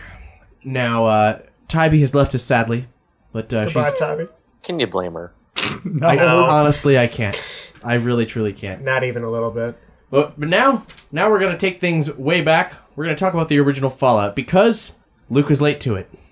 Luke was way late to it. Sometimes Luke's not quite as cool as he might like to think. It's time for Luke is late to everything. So, Luke, going into Fallout years, years, and years after the fact, what did you know about it? Well, I had already previously played Fallout 3 and New Vegas, and I remembered playing maybe an hour of Fallout 2. Oddly enough, so I knew I knew I already had a familiarity with the universe, but that's about it. And I, I have not played many of the other RPGs in the same kind of gameplay style either. So, like turn-based combat from the from the top-down view was a kind of a new experience for me as well. After all this time, how did the uh, format translate to you as a, a modern game player, especially from Fallout 3? It is well, obviously, it is completely different, and it is a lot. I would say slower paced, just because things kind of take longer to do, if nothing else. But I have, I have was playing computer games at the time, so I was, I can deal with a little bit of old schoolness, and, and I appreciate it even. It's, I like the way it translates from, uh, from pen and paper st- uh, RPGs. It all hmm. makes sense in my head somehow. You know, oddly enough, I went back and played Fallout 1 recently, and you cannot beat the game by only focusing on speech skills. You can't. Every enemy kills you in one hit. No. You oh can't. yes, I died so many times I- I- playing this game. That is that is Yeah. one of the first things I want to mention is that it is old school game hard. Yeah, no no speech skills. You'll just die. You can't do it. Gotta be Sorry. careful when I- you save. But, you know, since since in Fallout Three, your your combat ability is a lot based just on your own reflexes and ability to aim or use the VATS system. Uh, you don't really have to do a lot of running away. Whereas when you when you come out of the vault for the first time at level one, I was running from basically everything, so I didn't have to keep going back to coming out of the vault. I have to say, I spammed the VATS system in Fallout 3. Yeah. Well, it was it was fun. That's what it was there for. It was it was ingenious. It's great. Uh, it was my oh crap button. I was like, oh my god, they're gonna kill me! Shoot him in the face! Yeah, the the first game is is really difficult. Well, and there there is a similar system in, in Fallout One as well. You it's you can for extra extra action points you can specify what part of the body you want to shoot an enemy in, and it has a probability number there as well. It's if you uh, after playing Fallout Three, it was immediately familiar. Well, I guess to describe the uh, the experience playing it, like going going into it. Say you were reviewing the game. Tell us about. Uh, I uh, your, say from from a gameplay perspective, it was it was satisfyingly difficult. Uh, I liked I liked how hard it was. I think it gave the wasteland a more perilous feel because I had to keep running away from things until I discovered the blessed power armor. Story wise, I, I liked this. I liked how they developed the story in, in this first game better even than uh, than three because it, I felt like they dwelled on things a little bit more and things things can be more developed through the through the various texts that you find and the voice acting was just excellent. Everybody that got involved was just amazing, and uh, I had my oh my god, it's Tony Jay moment when I ran into the lieutenant. I, I really appreciated the ending, I, and I which I did not see coming. Uh, to, to sum it up, after doing everything that you need to in the game, you are not allowed to return to your vault because uh, you have seen too much of the outside world, and you would basically motivate the best of your generation to to go out and do the same as you. So you are kicked out to wander the wasteland forever, and uh, eventually found the the tribe that you are a member of in Fallout 2. I I learned. Yeah, Arroyo. The funny enough, uh, oddly enough, at the end of the first game when they banish you, it's like you're strong enough that you could probably take him on at this point if you really wanted to. So- You could, in fact, shoot the overseer, which I found out later, but I did not. I was the way I was playing my character was very uh, hometown hero, and he would he would have immediately been like, "No, it is for the best of the world." So he just walked out all disappointed and heroic. The end. that moment because i remember being a young lad watching one of my older friends play this game blew my mind that a game the ending to a game could be so soul crushingly heartless because up It until really this was. point It was amazing. up until this point it was always mario rescues the princess i didn't know that games could sit there and say you know what you did a great job you saved everybody's lives now get the fuck out That's true. Although you're disappointed seven times when your princess is in another castle. So This is I true, but there was still that ultimate reward. This is the ultimate reward of being Wander the wasteland. sent out to the wastelands because you did a good job. You did so great. Please leave. Never come back. I love you. Bye. Thank you. Come again. But don't. oh, other I will say other highlights of the game. The main the main big bad, uh, big bad guy final boss is is the master, possibly one of the scariest, creepiest villains in any video game or movie I've ever seen. Yep. Uh, he is sort of a face with an eye stalk coming off of the side that has grown over a computer screen that speaks in four or five different voices, and it's he's clearly insane.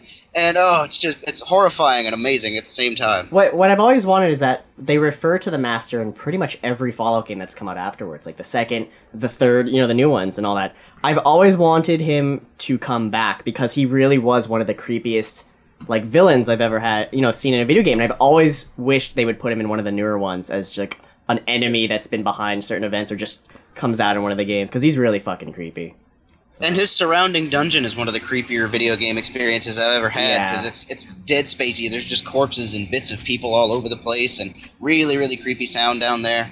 Yeah, that's the one downfall oh. of the newer games is that besides the fact that they're not that hard, it's that there's not really a main kind of boss fight thing. You know what I mean? It's just like you choose an option and that's pretty much it. And one thing I Indeed, just in this case, there were Gatling lasers and super mutants. I know, it was great.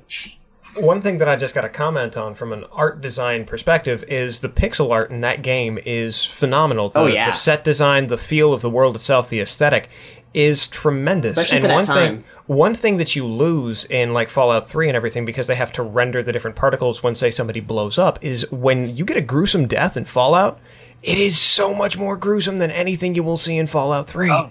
Jeez, yes. Uh, was- I, I mentioned the overseer death earlier. In fact, I, I watched a video of it since I couldn't do it myself. You blow off half of his left side, and he sort of crawls at the door, still trying to get in there, trailing entrails. It's brutal. I remember I remember vividly one of the first bosses you fight is this dude sitting behind a desk. It's been so long ago now I don't remember his name, but I remember Gizmo, I believe. with crystal clarity. Oh, the fat guy sitting at the desk. Yeah, I remember him. Yeah, where when he blows up because it was the first time that I had gotten a gruesome kill, and I watched his body just go It's like and land Cornelius. everywhere, and there's just this little spinal column oh. wriggling back and forth, and it was just like, Yeah. this pistol is the pistol of the gods. And that's where Fallout got its gruesome nature from. it was it's it's tantamount, and everything from Black Isle Studios from that point forward, Fallout Two, Planescape Torment, all had that same sardonic sense of humor, and it was amazing. I miss those games. To be fair, Tactics didn't really, but I couldn't get through much of that. So. Mm. I liked it, but it was just so difficult. Anyway. Chris, going into uh, Fallout 2 and working on the game, had you played the first game? Yes, I had, and the fact that you could actually use your speech skill to convince the master about why his plan was flawed. And then he has that moment where he just simply says, You know what? You're absolutely correct. is perhaps one of the most satisfying RPG moments I think I've ever had in a video game. It's something that Uh, I want to go back and do. Actually, is is all of the all of the different boost a stat to max and see what you can do with it, or drop a stat to minimum like intelligence, and then nobody can understand what you're saying. yeah, the, the ability to lower your intelligence and have all that stupid dialogue is, is pretty freaking cool. And I just got to call out the ability to boost your luck stat to max and then find this random overturned semi in the middle of the desert that's just filled with bottle caps. That's a thing. Yeah, That's a thing. It's pretty great. You, you find more random stuff too, the higher your luck is. Yep. so. it's, it's pretty awesome. It's fun sometimes just to max your stats and just see all the crazy things that happen. Zach, do I remember correctly that uh, that you actually played uh, the first two Fallout games pretty recently yourself? Yeah, I played them. Uh, I played through Fallout One, and I haven't beaten Fallout Two. But I, or sorry, other way around. I played and beat Fallout Two, but didn't play all the way through Fallout One. But yeah, I, I started with Fallout Three in New Vegas first, and then went to the original games. Well, going into the Nuka Break project, where did your fan love for uh, Fallout come from specifically? If you hadn't uh, played the originals, Oh no, it was definitely Fallout Three because that had been. I mean, New Vegas wasn't out yet before the fa- before Nuka Break came out, and well, before we filmed it. Yeah, Fallout Three was definitely one of the first games in a very long time that I would get lost for you know an entire day sitting there playing the game. It is that kind of game. You can very easily get involved in, in quest lines, and, and especially once you get to somewhere like Junktown or the Hub, where it's just quest after quest, you can lose. Uh, it's you can just you, all of a sudden the sun is coming up, and you didn't even realize that you were playing at night. Yeah, it's actually a bit overwhelming. Yeah, no, there there were times with Fallout where or Fallout Three where I would sit, you know, start around eleven o'clock, you know, in the morning, and then I'd realize it's getting dark. Seven thirty, eight o'clock at night. You're like, I just had woke up. lunch or dinner. I had just been sitting there playing all day, and that doesn't happen too often with video games. But that one was, yeah, Fallout Three was one of them. And especially when you're sitting there going like, but I only finished two quests. I don't understand what's going on. I just I've done I two would- quests. It's been twelve hours. Yeah. I talked to a couple people, but I didn't think it took that long. But also, I can't play video games that long now that I'm getting old. No, I don't think I could sit down for twelve hours straight without being like, I need to take a fucking nap. I'm an old person. Where's my diaper? Chris, working on the original style top-down uh, turn-based Fallout games and the the newer ones, what do you think, aside from just general graphics and everything, what do you think that the trade has been in insofar as gameplay? In your opinion, what does the uh, older ones do better that the newer ones can't do, and vice versa? I think that the uh, well, the, the, the top-down view just allows you to approach uh, combats a little bit more tactically in the sense of it just it had very much more of a turn-based feel about it, and then having sort of that isometric view for the camera allowed you to get a much sort of wider grasp on the mm-hmm. battle scene and figure out like you know where you want to position yourself, like you know how you can use those two hacks to your advantage most most out of your action points and and things like that. I I, I do think a lot of the mm-hmm. principles of the Fallout franchise, however, did translate between the games pretty well. Like Bethesda was always kind of a master of doing the open world RPGs where you just wanted to go around and explore everything, and that's always been a big part of Fallout. And so when Fallout 3 came out, Bethesda really lent that design skill to make the Fallout just this place you just wanted to go over every hill and explore, and there was always something cool to find around it, like every bend and every corner. There's a huge artistic difference between the newer Fallout games and the older because in the older it's you know a top-down view, right? And so whatever the creators want you to see, you will see it from that angle. And you will see it how you know whatever they make, you will see it how they'd make it. Yeah, and I guess However, yeah, in the newer games, gives you choice you in all can things. look at the ground all day long, or but you can see things from various angles. So it's very different. Both of them are completely different artistically. I love that about them. But maybe this is uh, too much of an open-ended question, but uh, Chris, what do you think the the future of Fallout is insofar as uh, game design and uh, and progressing with the rest of the industry and everything? I don't know really whether Fallout was really that successful as a franchise. Like I, you know, I don't think it made much money for Bethesda, and you know, people don't seem to like it very much. So I'm not really sure what's going to happen with it. Yeah, I don't. Uh, I'm, I'm totally. 'Cause I'm totally full of shit. Uh, I, I, I'm, I'm sure. I'm sure they're going to do uh, more more installments. They'll probably uh, have a lot of the same uh, design principles that Bethesda is built on, with like Oblivion and Fallout 3 and Skyrim. And uh, I think they'll just keep refining. Luke, do you recommend that everyone who's a fan of the Fallout series but hasn't played the original, like, should go back and liter- and actually play the original game? Is that something they should do? I think absolutely because even and, and I was sort of backwards discovering so many things that I'd love from Fallout 3, and that alone is enough motivation. And also Yeah. because you should play an old school, hard, slow paced game because it'll be good for you, you damn kids. That's why I like uh, we had to Demon click Souls. our character across the screen both ways. In my Until day, we discovered we can make them run all the time, and that really sped things up. Well, let me hit up somebody I haven't heard from at, at all so far this discussion, Brian. Brian, I, I assume you played uh, Fallout when it was brand new. No, I Uh, had a what, what's the word? A shitty computer. Okay. well, ha- have you played the originals? No.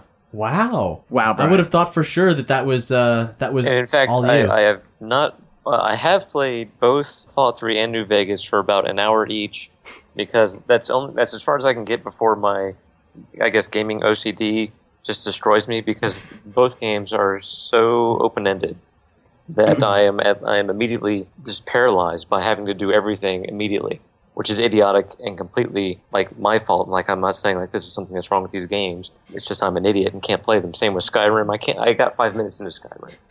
Literally five minutes. It's like ah! There's this baked potato next to the stove. Oh, I can pick it up. Oh my god. Pretty much, yes. baskets, baskets. There's seven baskets in this room. What? Leave houses bare. Baskets of the world. His, I imagine he has. If he had a house in Skyrim, it's filled with every single item you can find and just dropped on the floor in a chest, all neatly and organized. If I needed it later, oh. Like in real life, I'm a normal person, but put me in the game and I become a hoarder.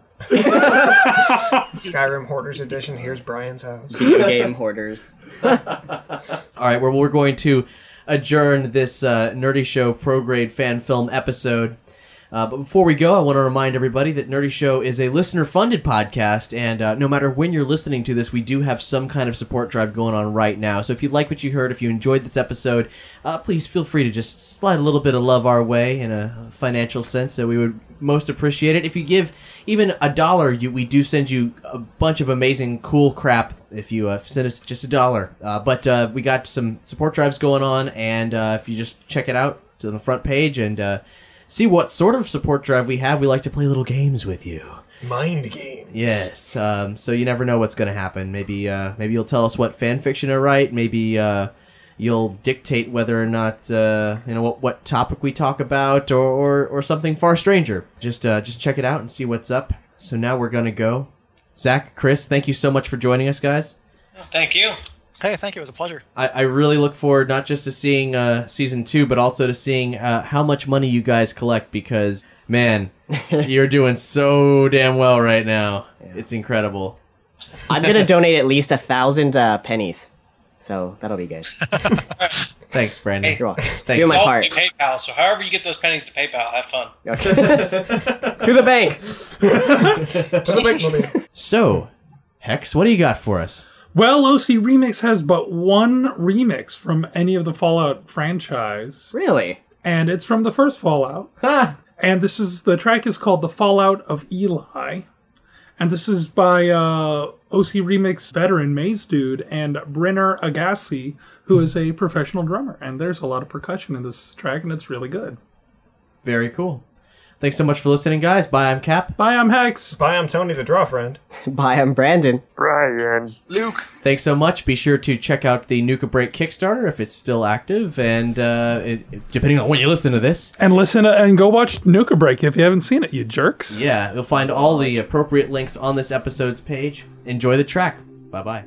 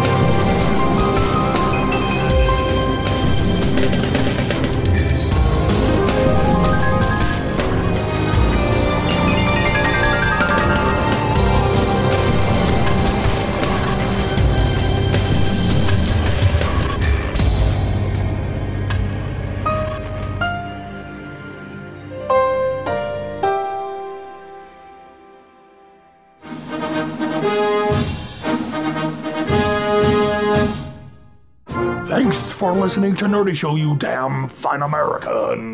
Nerdy Show is brought to you by a comic shop, Nerdapalooza, Play and Trade Oviedo, and listeners like you. If you enjoyed what you've heard, support Nerdy Show by telling a friend, picking up some merch at the Nerdy Store, or donate directly and receive exclusive perks. You know, capitalism, you goddamn commies. For more episodes of Nerdy Show, Dungeons and Doritos, videos, contests, and other nerdy programming, visit nerdyshow.com. You can subscribe to all Nerdy Show podcasts via the iTunes Store. Follow us on Facebook, Tumblr, and that- It's goddamn Twitter now. Buy it, make it. And get social with other Nerdy Show nerds at nerdyshow.com forums, you goddamn bags of cocks. Nixon out. Remember, this is spicy. Oh, that's right. It's spicy. Yes, it is. I, I will sample some of your offering. Yeah, I've uh, I've, I've smelt it, and uh, and I've also dealt it. I'm, I'm about to start drinking Fireball whiskey. Jealous much? No. Is that no? Isn't that the stuff that tastes like cinnamon and also burns of alcohol? Yes. It's that doesn't sound good to It's me. double burn. It's when you hate your life. It's like when you when you soaked uh, your your Fireball candy balls in whiskey as a kid. You can chug it if you want. Sure. I my mom used to do that when I wouldn't be quiet. You don't have AIDS or herpes, right? Nope, not that I checked. Okay. We're gonna start recording now. well, you didn't check. No. Ah! Give me that bottle. I could have all of those things Let's do in it now. one. Okay. Uh, we're recording in three, two, one, and we're coming in from the Nerdy Show intro theme. And here we go.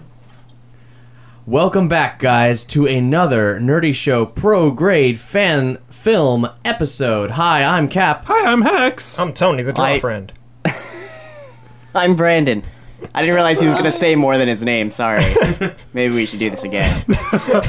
See, I'm not the only one thrown off by the awkward title.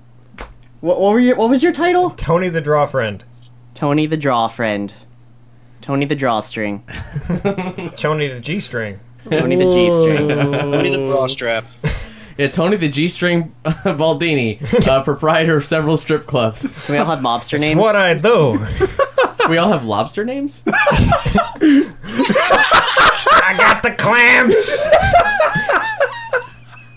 Brandon Clamps. So that's a good outtake. Let's start again. Oh, Jesus. okay, I'll wait. I'll wait for your title, then I'll say my name. Okay. Okay. Your goofy Okay. title. Three, two, one.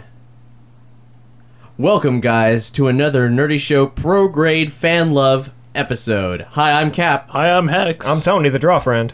And I'm Brandon.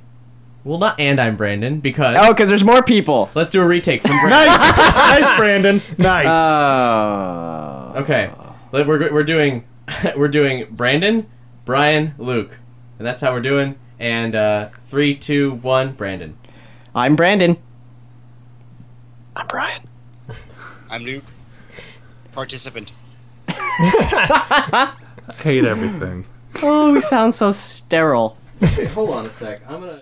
That wasn't What me at the all. what the hell have I walked into? God. Yeah, see, Chris got joined. Chris joined the conversation the same time I did. So, Cap, explain to me who is here right now. you just did. I just did. Okay, but I think we're not. We're not. Um. We're not. We're not recording. Formally recording. This is not the segment yet. Um, you guys can't fool me. Um. So we got. We have Chris. Um. And Chris, your last name is pronounced Avellone. That is correct. Okay, Chris Avellone and Zach Frenfrock. Wait, I'm being honest. It's actually Avellone. Uh huh. What do you think it It's was? not Avalon. Okay, I thought he was mispronouncing it. Okay, that's good. I, I, This is important. I wish it was Avalon because that's cooler, but no, that's It not is Avellone. It- there's been a debate. The hell was that? Crew, that was Tybee. There's Oh been my a debate with Nuka Break Crew that we weren't sure if it was Avellone or Avalon. God damn it, Zach. well, how do you how do you Tybee- spell Tybee it? has been for the Avellone the entire time. Cap, how, do you, how do you spell his That name? it was Avalon. If Zach There's an thought it E was at the end. Avalon- Oh, there is. Yes. Oh, then it's Avellone. Yeah. Yeah. Okay. How is that up for debate? There's an e at the end. That's like simple, simple English. People. It's simple math. It's simple math. Come Put on an e now. at the end. You It's, add it's a the long E O. into the yeah. Fucking Okay. assholes. High five. If anything, I'd see it mispronounced as abalone. Okay. Uh, so if uh, if uh, Zach, if Tybee's there, any way we could drag her on this thing too? Tybee, you've been officially invited to the Nerdy Show podcast. Tybee, Tybee, Tybee, Tybee, Tybee. Is that a real name? Tybee Diskin. Yes. you're laughing at your last name now. She, she is now going to jump first. on to kick some ass.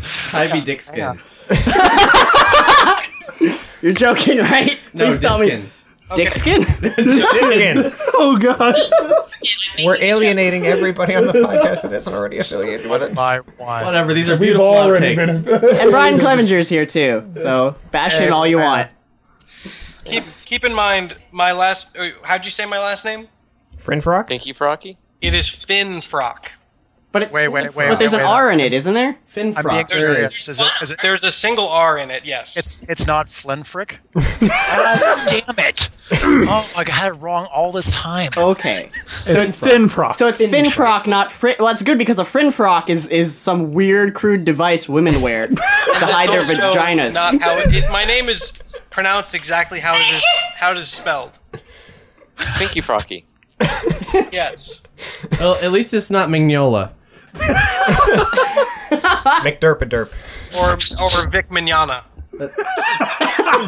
You know what? Let's Yeah. just not use anyone's last names because I don't care. That's good. I like I like that idea. That's that's a good one. I've got this down. All right, let's get the show on the road.